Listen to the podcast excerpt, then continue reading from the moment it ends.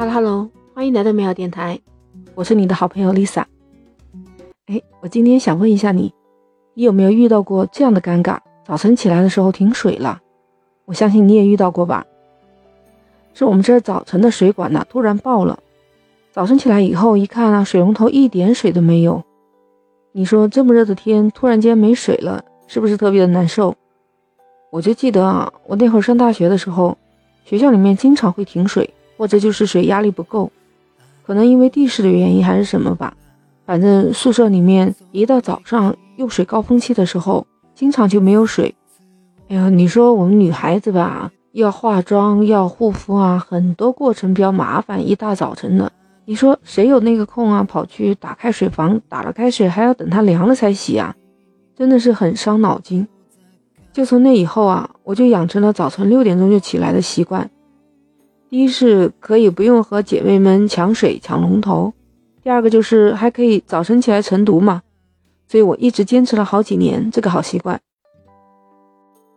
这会儿你要是说真的没水了，那我不洗脸吗？哎，Lisa 姐教你一个小妙招，就是用化妆水。你要充分利用它这个化妆水的功能，你拿化妆棉。弄一点化妆水出来，然后按压在自己的脸上，按摩完之后啊，这个脸相对来说其实就比较干净了。这原理啊，就是化妆水可以去除你皮肤里面的油脂还有污垢，所以在没有水的这种紧急情况下，你还是可以用的。或者是有时候不方便没有洗手间的水，那这样用是不是很环保呢？那现在你知道跟着我能学到很多的小妙招了。点击订阅关注我的美好电台哦，这些知识啊，其实以前都没有人教我，所以我把可以避过的坑啊都教给你们。哎，你说我用正常水洗脸呢，洗面奶洗完之后不是也要用化妆水吗？我说没有错啊，其实化妆水除了给补充水分以外，它还有第二次清洁的功能，就是跟刚才差不多的。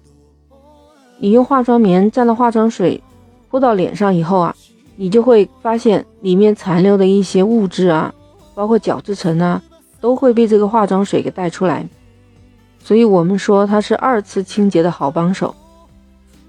说到水，那有很多地方的水质是不一样的，其中有一些地方的水，它就含那些硬性的矿物质，比如说碳酸钙呀、碳酸镁呀，就含这些矿物质比较高的这种水质啊。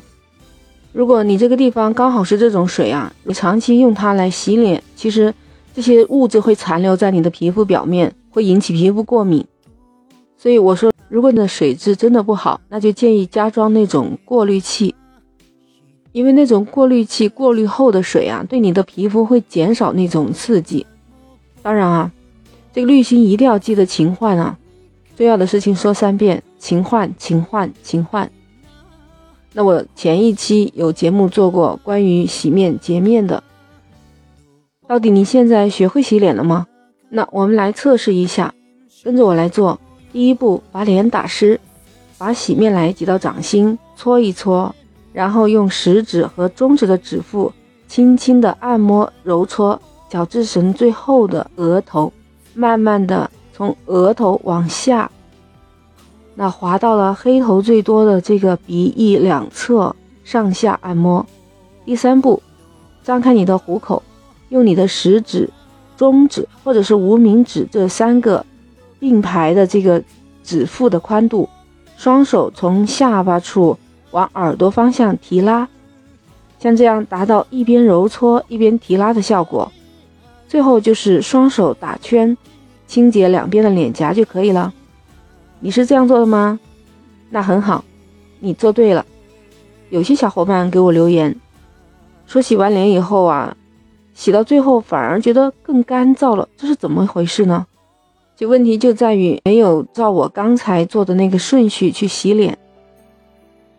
再说一遍，就是额头横着 T 区横着的这个位置开始，然后就是竖着沿鼻翼两边，最后就是搓揉两个脸蛋。这样就 OK 了。哎，如果你觉得实在还是很干的话，那请你收听我下一期的节目，关于补水的问题，我会分几段开始讲，因为补水对我们来说太重要了。那我们这一期就聊到这儿，欢迎订阅收藏我的美好电台，或者你有什么更好的方法可以分享给我，那请你加群，Lisa 全拼零二零八八，就是那个绿色的软件，你知道的啊，有朋友圈的那个。那如果你喜欢我这个节目，欢迎点赞、评论和留言，您的评论、点赞对我来说都很重要。那我们下期再见。